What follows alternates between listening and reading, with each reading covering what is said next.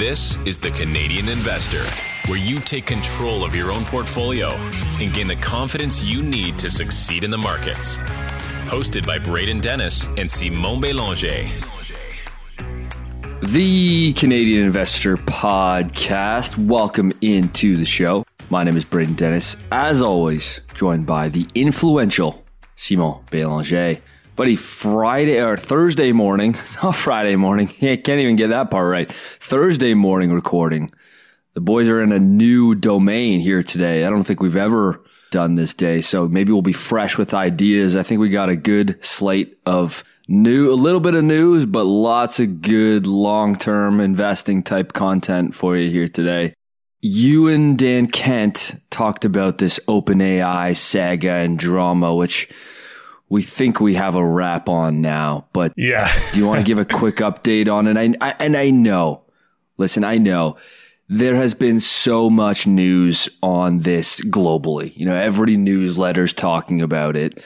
Every LinkedIn bro, every Twitter storm thread is talking about this. But I think that we will have some unique insights about the public companies involved, as well as myself building at the intersection of AI and investing. I think we might have something you haven't heard before during this little segment. Yeah, I think that's well put. And uh, before I kind of give a recap of what's happened since Dan and I recorded earlier this week on Tuesday, obviously it was just up to Tuesday, the information we discussed.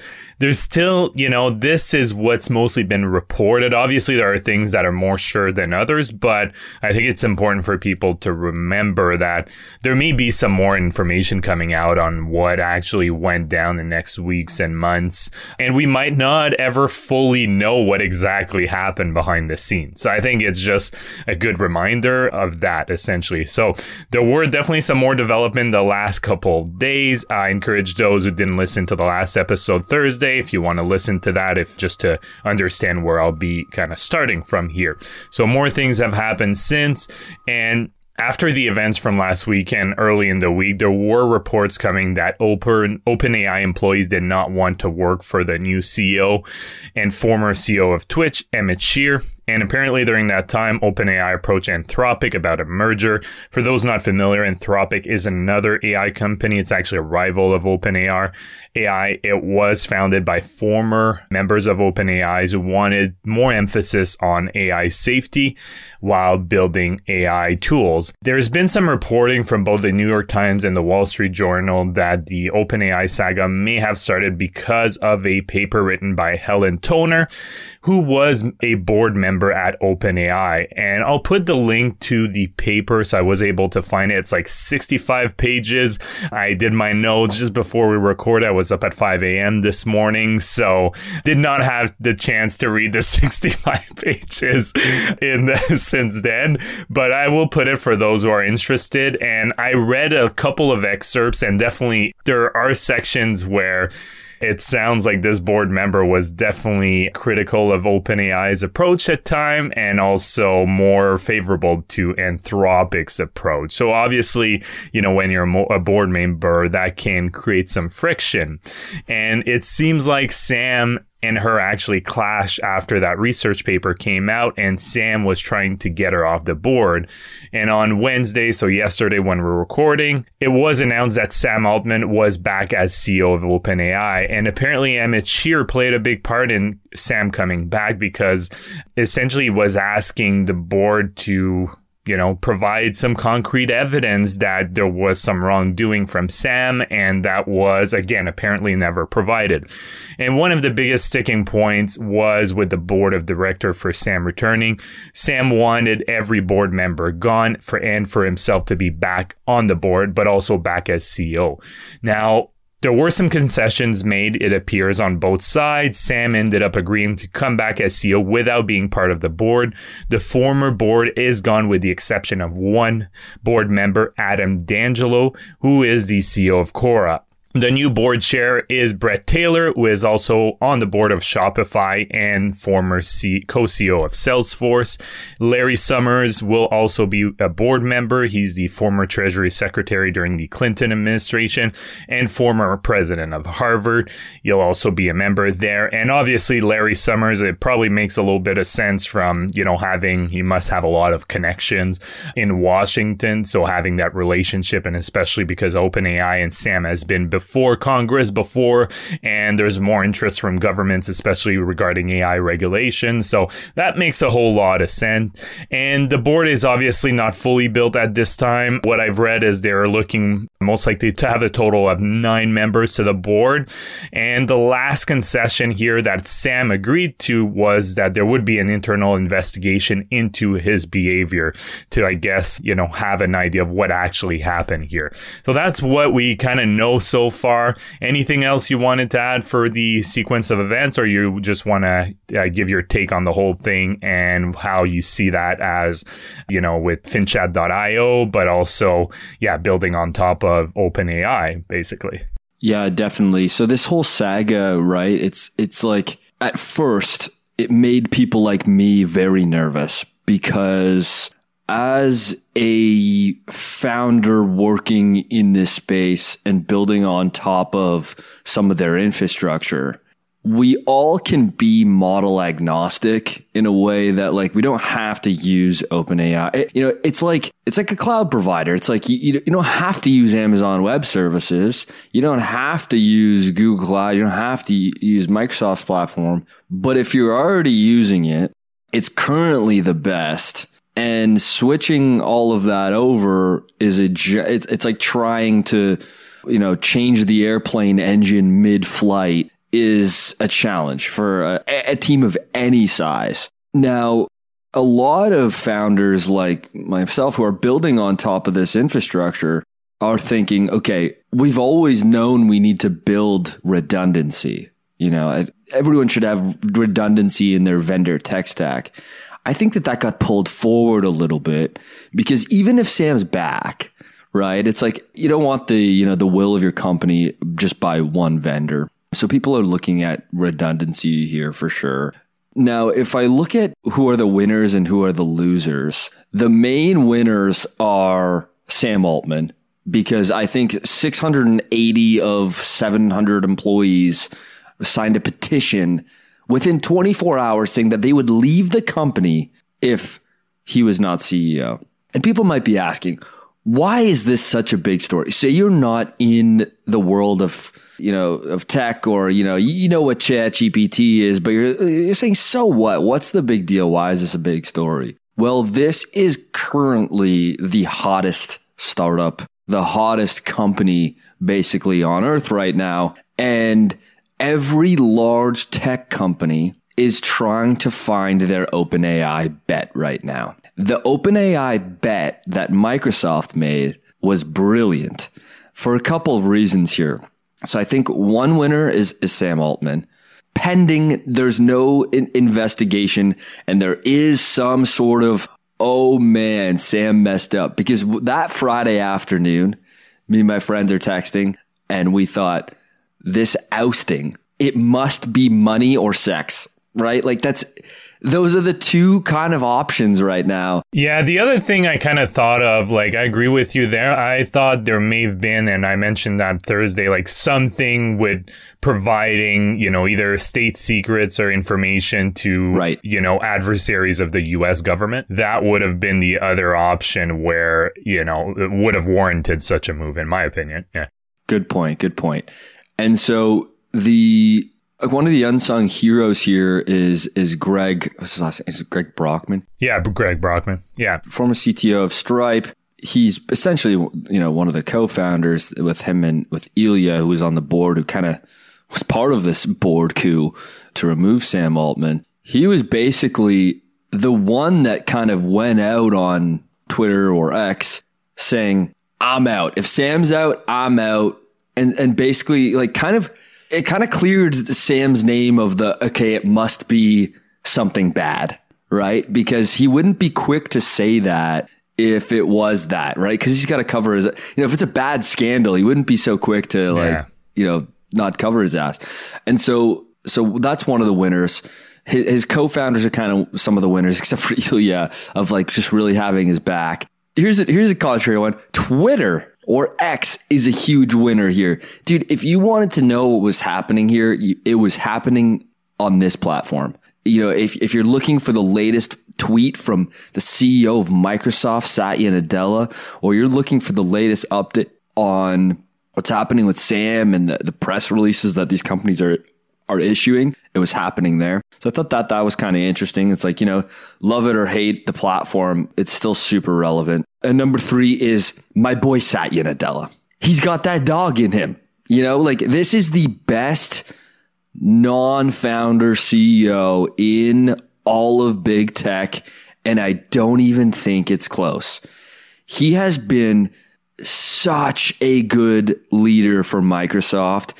He has picked the best partnerships. He's made some fantastic acquisitions and he's been able to navigate really difficult situations really quickly. I sent out a tweet on Friday and I said, Satya Nadella must be doing everything in his power to undo the last 24 hours events. And that's exactly what he was able to pull off with some kind of strategic maneuvers. Okay, we're going to get you right now, immediately as an employee, the CEO of AI for Microsoft, so that we have Microsoft back because this deal that they did was a $10 billion deal for 49% of OpenAI. But it wasn't that big yet of a capital outlay because some of it was in cash, but as a lot of it was in compute credits because they know they need so much compute credits from Microsoft Azure that they're they're willing to take that deal. And so the capital outlay for them to grab one of the the IP, the talent, the brand recognition, everything, just really for not that large of a capital outlay is a fantastic deal for Microsoft in my view. Now this thing's going to burn lots of cash, but I think that the, it's it's the right bet to make right now and and they have the best leader of it. Has been quoted a lot lately, but I'm gonna I'm gonna quote it a lot. You know Paul Graham is? The name kind of rings a bell, but uh, I don't know. I wouldn't know on top of my head. Paul Graham is known as kind of like one of the mob bosses of Silicon Valley. He okay. started Y. He started Y Combinator. Okay, he's one of those. Okay, yeah, yeah. So he started what he's like the original founder of Y Combinator, and for those who are not, I've talked about it many times here on the show, but Y Combinator is the world's most important technology accelerator in Silicon Valley. Companies who want to you know, hit the big time, build that unicorn billion dollar tech company. A lot of them apply to YC. You know, they Airbnb has gone through it, Stripe went through it, DoorDash went through it. Like a huge number of there's there's hundreds of them that have achieved wild success. And Paul Graham and company have touched a lot of these founders. And Sam Altman was the president of Y Combinator for a long time after selling his first startup as a young 20 year old. He sold one of his companies for a lot of money. He then went on to run Y Combinator and be kind of the mob boss of Silicon Valley.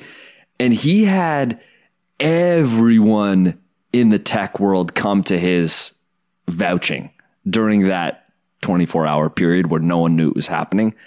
Going, I don't know what happened, but I'm willing to publicly say, you know, as a as Brian Chesky, the the CEO of Airbnb, that this is a mistake, and Sam Altman is the best leader I've ever I've ever experienced I've ever talked to. He ended up doing extremely well for himself because he was investing in the best deals of YC. Paul Graham in 2009. This is before Sam Altman became the president of Y Combinator. Paul Graham wrote an article. He wrote an essay as he usually does. He used to write them all the time. They're really great. In April of 2009, there are five founders. That's what the title of the article is called. Five founders. And he said, here are the, the best five founders. Who am I finding myself quoting the most? One, Steve Jobs. Two, TJ Rodgers. Three, Larry and Sergey, the, the founders of Google. Four, Paul Bouquet. I'm not really I, forget, I don't know how to say his last name, but he started Gmail. And five, Sam Altman. I was told I shouldn't mention founders of YC companies, but Sam Altman can't be stopped by such flimsy rules. If he wants to be on this list, he's going to be. Honestly, Sam is, along with Steve Jobs, the founder I refer to mostly when I'm advising startups. On questions of design, I ask, what would Steve do? On questions of strategy or ambition, I ask, what would Sam Altman do? So this guy's been recognized like as like just an amazing leader, an amazing visionary for, you know, a long, long time now, and he's been extremely influential in the space. Some people are just hearing about him for the first time, but I have no, no nothing more to add. It's been you know quite quite a lot of drama for really nothing ended up really happening in the end. But I do think that it made me happy as a Microsoft shareholder to know that the best leadership of all of big tech, non founder leadership, is running that company right now. And I think that they're they're set up to do quite well, even if the stock looks crazy expensive, which I which I think it probably is. Yeah.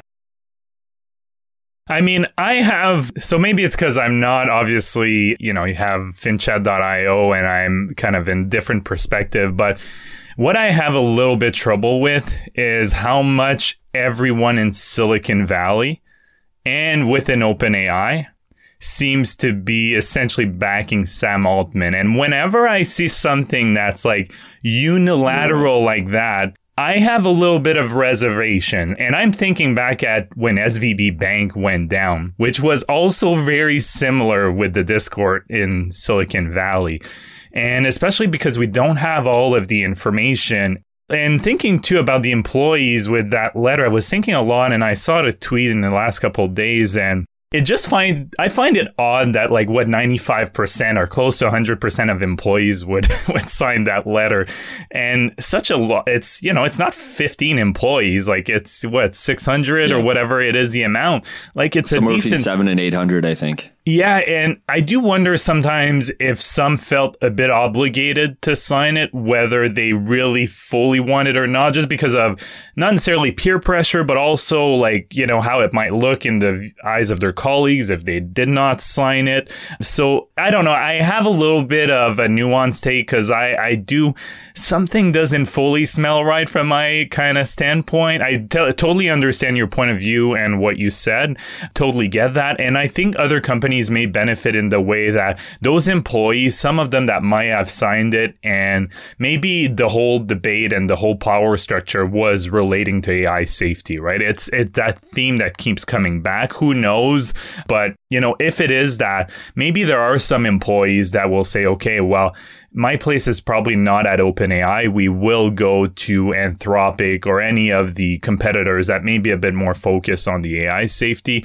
And I think this whole thing for me is probably as a society, I think we need to have an open debate on, you know, the the benefits, the potential benefits, but the pe- potential downsides. Because it's always I've my perspective is it's been like either you're really like on the safety camp or on the accelerationist camp and there's sometimes a bit of a lack of a kind of discussion on the topic. So that's kind of, I don't know, that's where I stand f- uh, from. Obviously, I'm not involved just like you in uh, building on top of their API. And the last thing for me, it's definitely shown me that I need to I learn more about these tools and actually use them. So I've actually signed up for like these crash courses for like a month. Not a very expensive course, but uh, for to kind of get to know to use different productivity tools that will help also with the podcast and uh, the business and making us more productive as well. so that kind of is uh, that was kind of a wake up thing. I've used ChatGPT before. I used FinChat.io, but this definitely made me realize I need to put more time into this because uh, it's basically investing in myself and knowing this technology better. I think that's a smart a smart move, right? And on the safety piece, I I agree. I think the largest working theory. Uh, look, uh, you know, people are giving all this high praise to Sam. I'm just reporting the news here. I don't know the guy personally or anything. Yeah, yeah. If something really bad did happen that we're going to find out later that you know, you know, he is not such a good guy, then then you know we'll we'll react to that if if that were to happen. I don't think that's what it is. I think it is the safety piece. I do believe that is the working theory right now, whereas OpenAI's roots was supposed to be a lot different. It was basically Sam, Elon Musk, that Ilya guy, and, and Brock who were working on this research project. And Elon has been very critical about the accelerationist movement of, of OpenAI without any safety. And look, it's become a different company now. And Sam Altman is the capitalist of all capitalists. He ran Y Combinator. Y Combinator is capitalism. Like Y Combinator is the exact definition of capitalism. It is pooling a bunch of companies together, showing them off to venture capitalists and hope they become billion dollar moonshots. That's what Y Combinator is.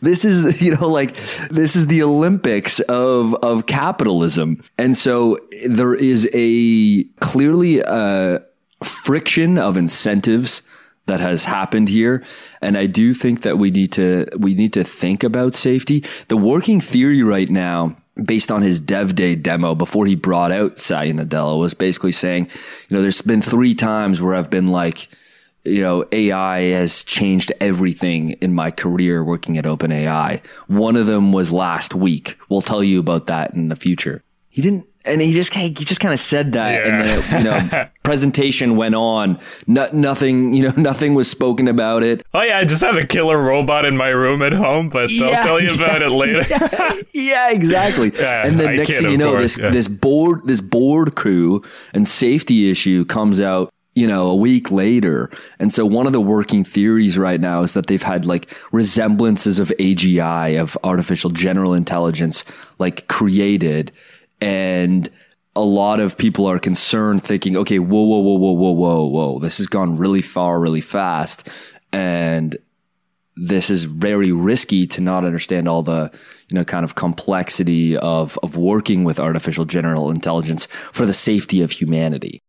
And so I, I think that that's probably more likely than not based on him just saying, there's been a third wow moment in my career and it happened last week. All right, next up, Satya Nadella from Microsoft. You know, like yeah. the, they just kind of threw it under the rug there. So we'll yeah. see what happens. Yeah, it'll be interesting. Like I said, it's developing so quickly, and we still like this. A lot of it is just reporting. It's what like you know we've seen on Twitter, some of the employees, some of the actors involved, right, and who really knows what happened behind the scenes, but it'll be, I'm sure we will in the next weeks and months. A bit like, I know it's completely different situation, but a bit like FTX, right? Remember during when it was happening? And then in the next weeks and months, we just like found out so much more stuff. At the time, there was a lot of reporting, was hard to know, but then hard evidence started coming out. So maybe it will be similar to that, but I, I, I think we've talked enough about it at this point. Yeah. Have the episode. I don't think we'll be able to do all our segments, but that's okay. That's all right. It was a fun discussion, and I think just different perspective. I think people will definitely appreciate that.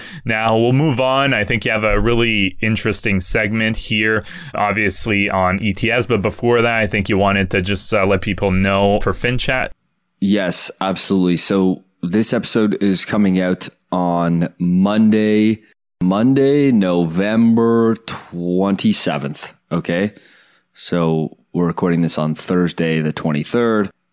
On the 29th, we have Stratosphere and FinChat merging together. I've been hinting at this, I've been talking about it. We're two days out if you're listening to this.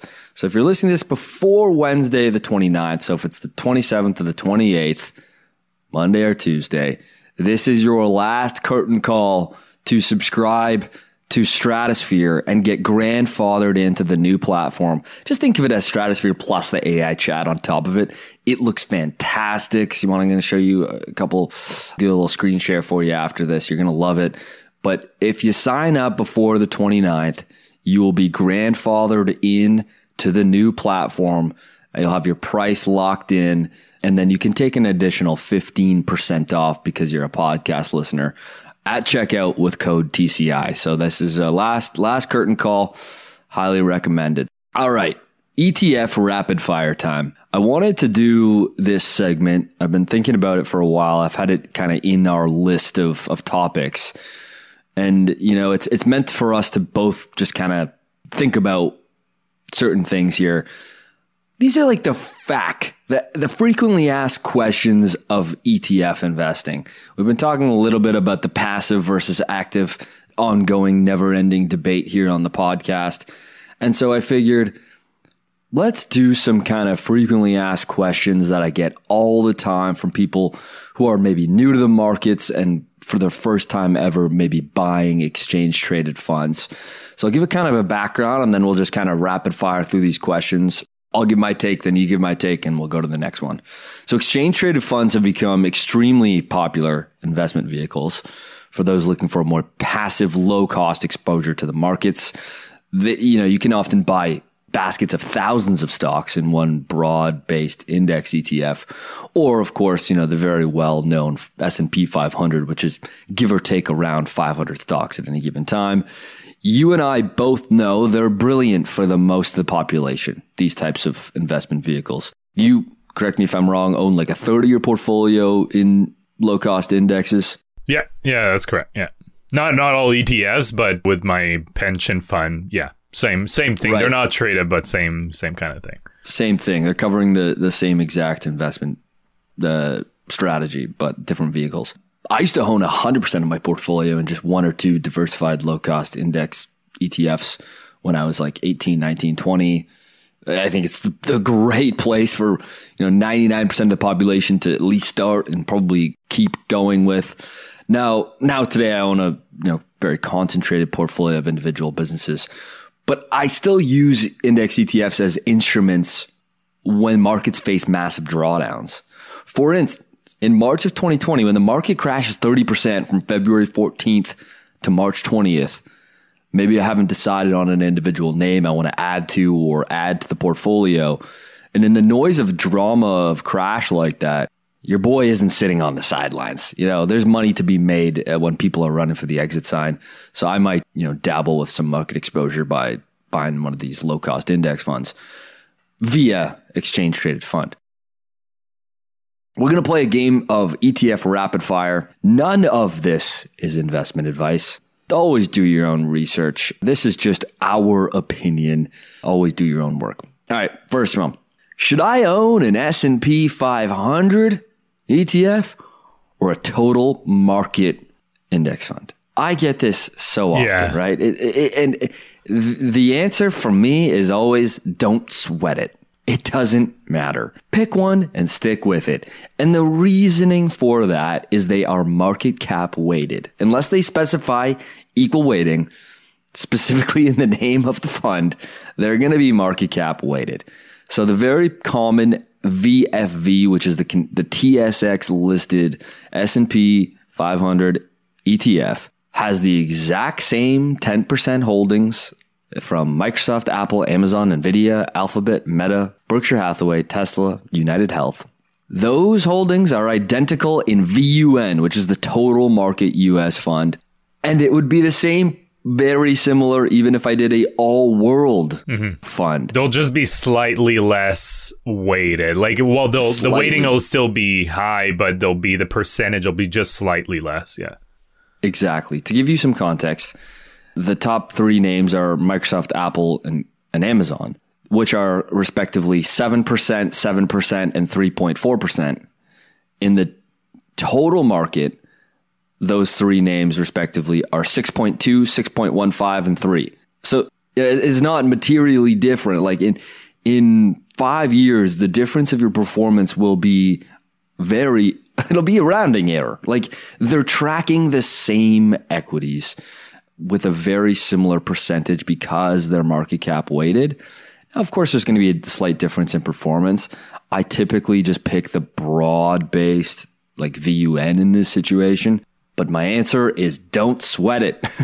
Yeah. don't don't sweat the small stuff here. Yeah, I'm the same. I t- tend to pick the broad base. I mean, I've talked about it before. ITOT, which is just a U.S. total market listed in the U.S. in U.S. dollars. I think I've been pretty vocal that I like to have as many of my investments and my cash in U.S. dollar as I can get. That's a reason, but that's more of a personal preference, like you said. I mean, and I've talked to people before and that asked me because what a few months ago I sold my all my big tech and I redirected most of that money towards an index fund which was I thought. And people were like, oh, you know, you won't get as much upside. And, you know, that's true. But with Microsoft and Apple still being like 6% plus, I mean, I'm still going to benefit quite a bit if they perform well. And that's the way I see it. And again, the time commitment. So those are the reasons that I sold. Totally makes sense. And if you're wondering, there's a lot of talk about US funds. What about Canada? What about the options in Canada? And should I own them in CAD or USD? All right. So my response to this is for, for greater context, there might be the exact same fund, but traded in CAD and traded in USD. There'll be different symbols. Sometimes there's even the, the CAD hedged one. I think those are stupid, but that's not. Yeah, I mean they haven't performed well. Uh, they've no, underperformed they the uh, the normal one. Yeah, they have. So should I own them in CAD or US? First of all, the more important discussion here is to actually have US exposure, regardless of the currency. So let's get to currency in a second. But I see Canadians with only Canadian stocks and only Canadian covering ETFs in terms of the coverage of the equities. So like a TSX 60 or a Canada all like TSX composite, which will hold like 250 names. This is silly. You're buying banks, telcos, materials, mining, oil and gas, sprinkle a little bit of Shopify. You're underweight quality. You're underweight global scale. You're underweight pricing power. You're overweight materials, telcos, banks, mining, oil and gas, and, and heavily underperforming as of lately, which we've been very vocal about. So if you've been concentrated in Canada, and, and this is not, this does not mean not owning Canadian stocks. It's not owning only Canadian stocks that have very little exposure to outside of the US. For instance, there are a lot of Canadian listed companies. Let's use Brookfield or Shopify as an example, or Constellation as an example. They have most of their business outside of Canada. You make your money in Canada. You make your, you're probably getting paid in Canada in Canadian dollars. Don't be super, super concentrated on home country bias. I do think it's a mistake. The the entire TSX universe is a lot of junk that I wouldn't touch when some of the greatest businesses in the world are available, you know, at your at, you know, 3 clicks away on the internet. So um, that's my take. Yeah, yeah. I mean, I don't have too much to add here. I think that's the biggest thing. I, I know people will say, oh, a lot of Canadian companies have global exposure. And while that's not wrong, a lot of them, even if you look at the banks, a lot of their business is still in Canada. Even a TD, for example, that has a lot of US exposure, it's still more than half their business that is that's in Canada. So you're still going to be impacted by what's happening here. And again, you live here, your everyday life is here, your income is most likely as a result of your employment here. Your business may be doing the business you get income from may be doing business in Canada or elsewhere. But regardless, I think it's really important to diversify that. And, you know, what you said, like an ETF is just an easy way to do it. Whether you own it in USD or CAD, it's not the end of the world because unless it's hedged, you're still going to benefit if the US dollar gains in value because the, the holdings you have in Canadian dollar will actually rise as well quicker because of that extra boost from the, the exchange rate favoring the US dollar to loop it back around in terms of currency, diversify beyond the CAD is, you know, whether that's buying individual stocks that are traded in USD on US exchanges or buying the actual US dollar listed fund. All right. Is it normal? I'm gonna heck the, I'm gonna throw this one right over to you actually. is it okay? Is it normal for me to do some of my portfolios in these passive index funds? And some, uh, there's some companies I really like. You know, I got 80% of my portfolio in these passive S&P 500 fund. It's super low cost. It's great. But I really like these six, seven businesses. Is that okay to kind of mix and match? No, only weirdos do that. Just kidding, because I do it. That's what you no, do. I think it's fine. Obviously, that's what I do. Um, I like to be able to get some diversification. So a big chunk of my portfolio is in index ETFs or index funds, uh, should I say in general, and then I will have some individual companies to complement that for more exposure on those because like you've discussed these indices these indices are heavily weighted towards the largest cap names. So even if you have like a 1 or 2% allocation in a smaller company it's actually a much bigger allocation than you could ever get with one of these uh, index funds.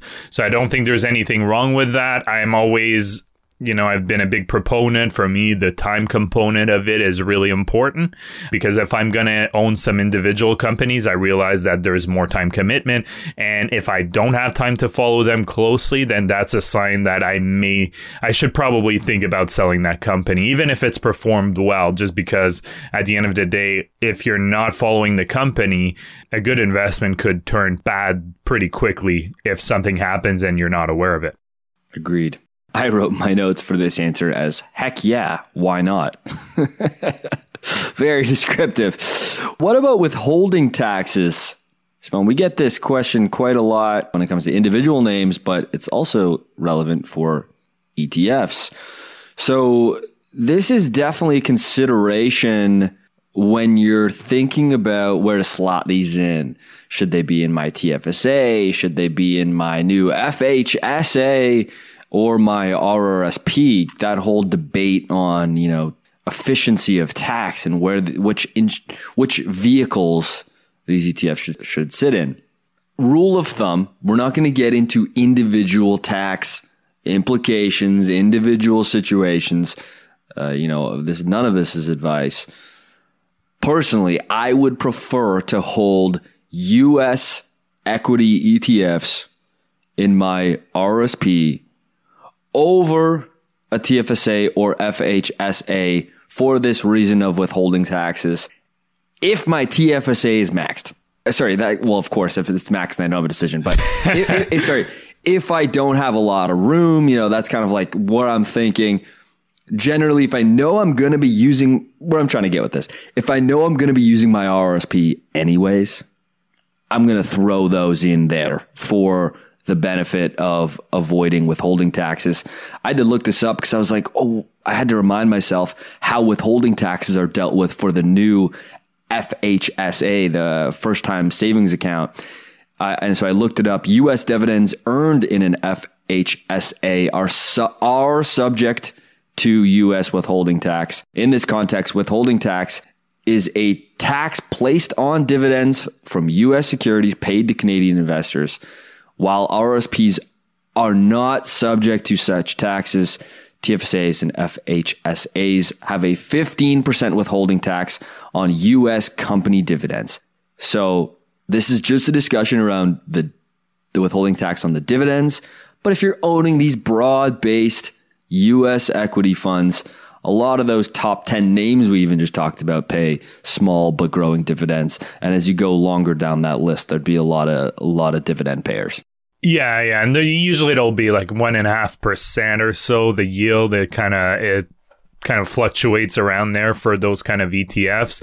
So yeah, it would definitely impact the returns. I always say though, like obviously if you have a lot of room in your TFSA and there's other tax considerations to take into account, you know, it's sometimes it's also like people kind of overthink it, just the withholding tax, because at the end of the day, any capital gains, those are tax free. So you have to keep it in mind. It's just 15% of the div. So it's really quite small. Yeah, exactly. So clearly, obviously, if there's a bigger dividend where bigger part of your total returns are actually coming from the dividend, then clearly that will impact you even more if you have it in TFSA or FHSA. And not surprised for the FHSA because it is not considered a retirement account. And that's why there's an agreement between Canada and the US for retirement accounts where the withholding tax is not applied. So that's why, you know, for locked in RSPs or regular RSPs, you don't have it or even LIRAs, which are locked in retirement account. So, yeah, my perspective is pretty, you know, similar to you. Definitely, I'll try to hold in my RSP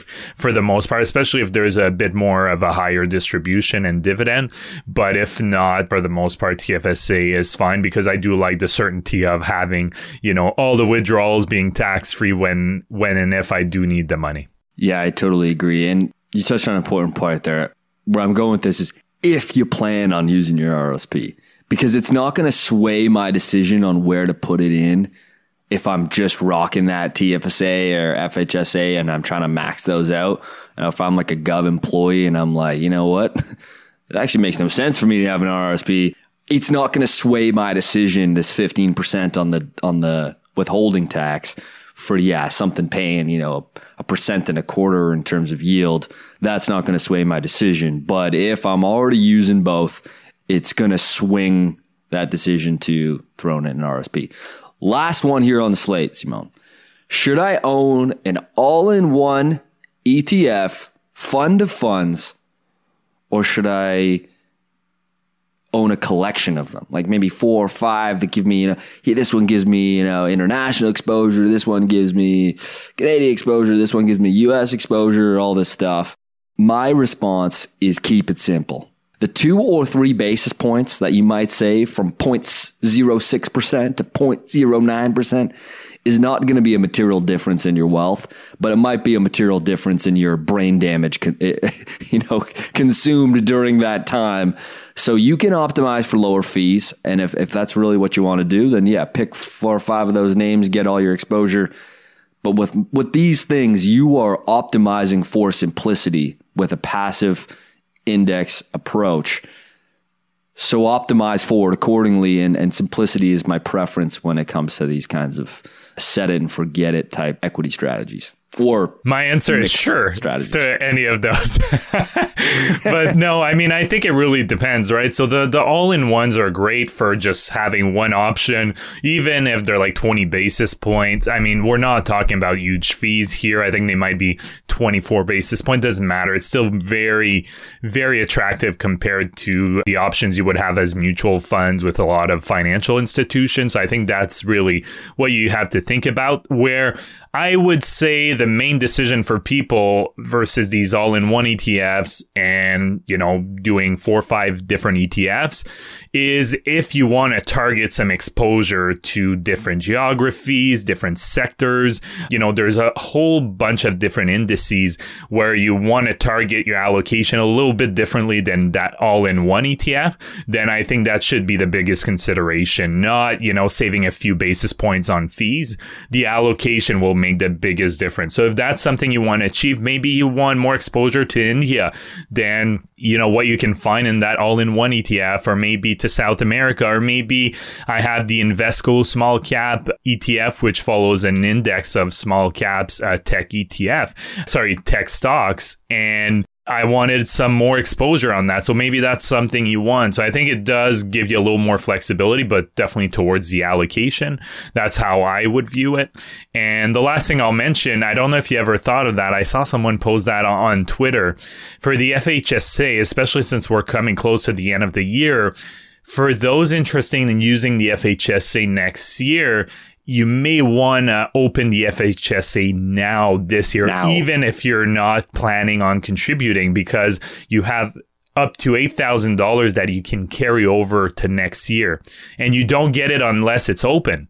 So that's something to keep in mind, especially if you think that next year you might have more than 8,000 to contribute, then something to consider. And I think now all the big banks offer FHSAs. I think they must do with their self brokers. I think a lot of brokers do as well now, including Questrade that we both use.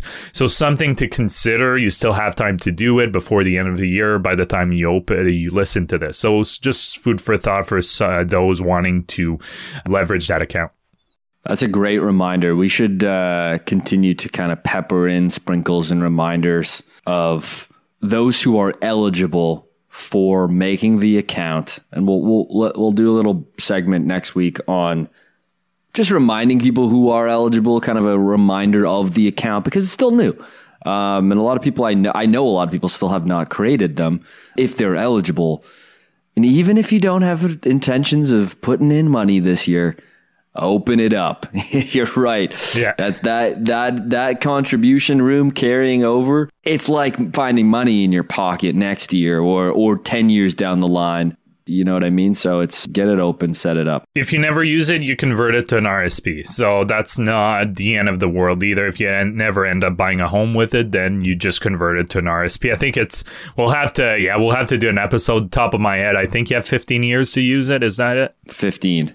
Yeah, that's it, huh? Okay, my memory. Uh, I believe, this, like, like, I said, I think this early in the morning, my memory's still good. Yeah, for my own purposes and for yeah. the benefit of the listeners, we should do a little recap on it because there. I, I was having a conversation with someone the other day about like the differences and like you know it is a bit of a hybrid of the RSP and the TFSA. And I was stumbling over the details because I had completely forgot many okay, of the details. Yeah based on the last time we discussed it. Yeah. And so, for my own purposes and for the purposes of the listener, we should do a little recap of it. Yeah. No, I think that's good. I think today, well, I think we're good because this uh, we're running along on this, so we can keep our good segments yeah. for next week along with that. well, that made uh, next week a little bit easier, didn't it? Cause we got some we got some great stuff. So make sure you keep tuning in on uh, the Monday releases for more content. Last final reminder you have two days uh, before November 29th to subscribe to Stratosphere to get grandfathered into the FinChat merge. It will be glorious. You'll love the product, and it's already come such a far, far way during this short period of time. You'll get that AI chat experience as well as the traditional Stratosphere research terminal. So you could be like, you know, you're you're messing around, you're looking up something from from Apple, you're looking at their iPhone sales over the last 10 years. And then you just reach over, you press the ask FinChat button, you're like, yo, build me a chart that compares the services business to the Apple iPhone businesses. Or, you know, build me a chart summarize, you know, the last quarter of ASML and you'll get all that stuff in one place. So don't forget to use code TCI for 15% off at checkout. We'll see you in a few days, Simon, You're off to uh, the U.S. for our American friends, American listeners. Uh, no, Happy I am Thanksgiving. Not. Yeah, I'm at, no, I'm not. Unfortunately, there was some last minute developments where my uh, my family, where I was gonna stay over, their furnace broke. Oh no! So yeah, we ended up making. I think now it's repaired, but we ended up making other arrangements for the baby and all of that. Got it. So unfortunately, we'll have to probably go see them potentially during the holidays. So Okay. It'll be pushed well, a little go. bit. Yeah, yeah. Yeah, there you go. Well, enjoy. Uh, oh, we got some good football on. We got some. Uh, that's it's one thing as a Canadian I appreciate American Thanksgiving for is giving us that football. All right, we'll see in a few days to our American listeners. I know there's many of them, many of them listening right now. Happy Thanksgiving. We uh, we appreciate you. We'll see you in a few days. Take care. Bye bye. The Canadian Investor Podcast should not be taken as investment or financial advice. Braden and Simon may own securities or assets mentioned on this podcast. Always make sure to do your own research and due diligence before making investment or financial decisions.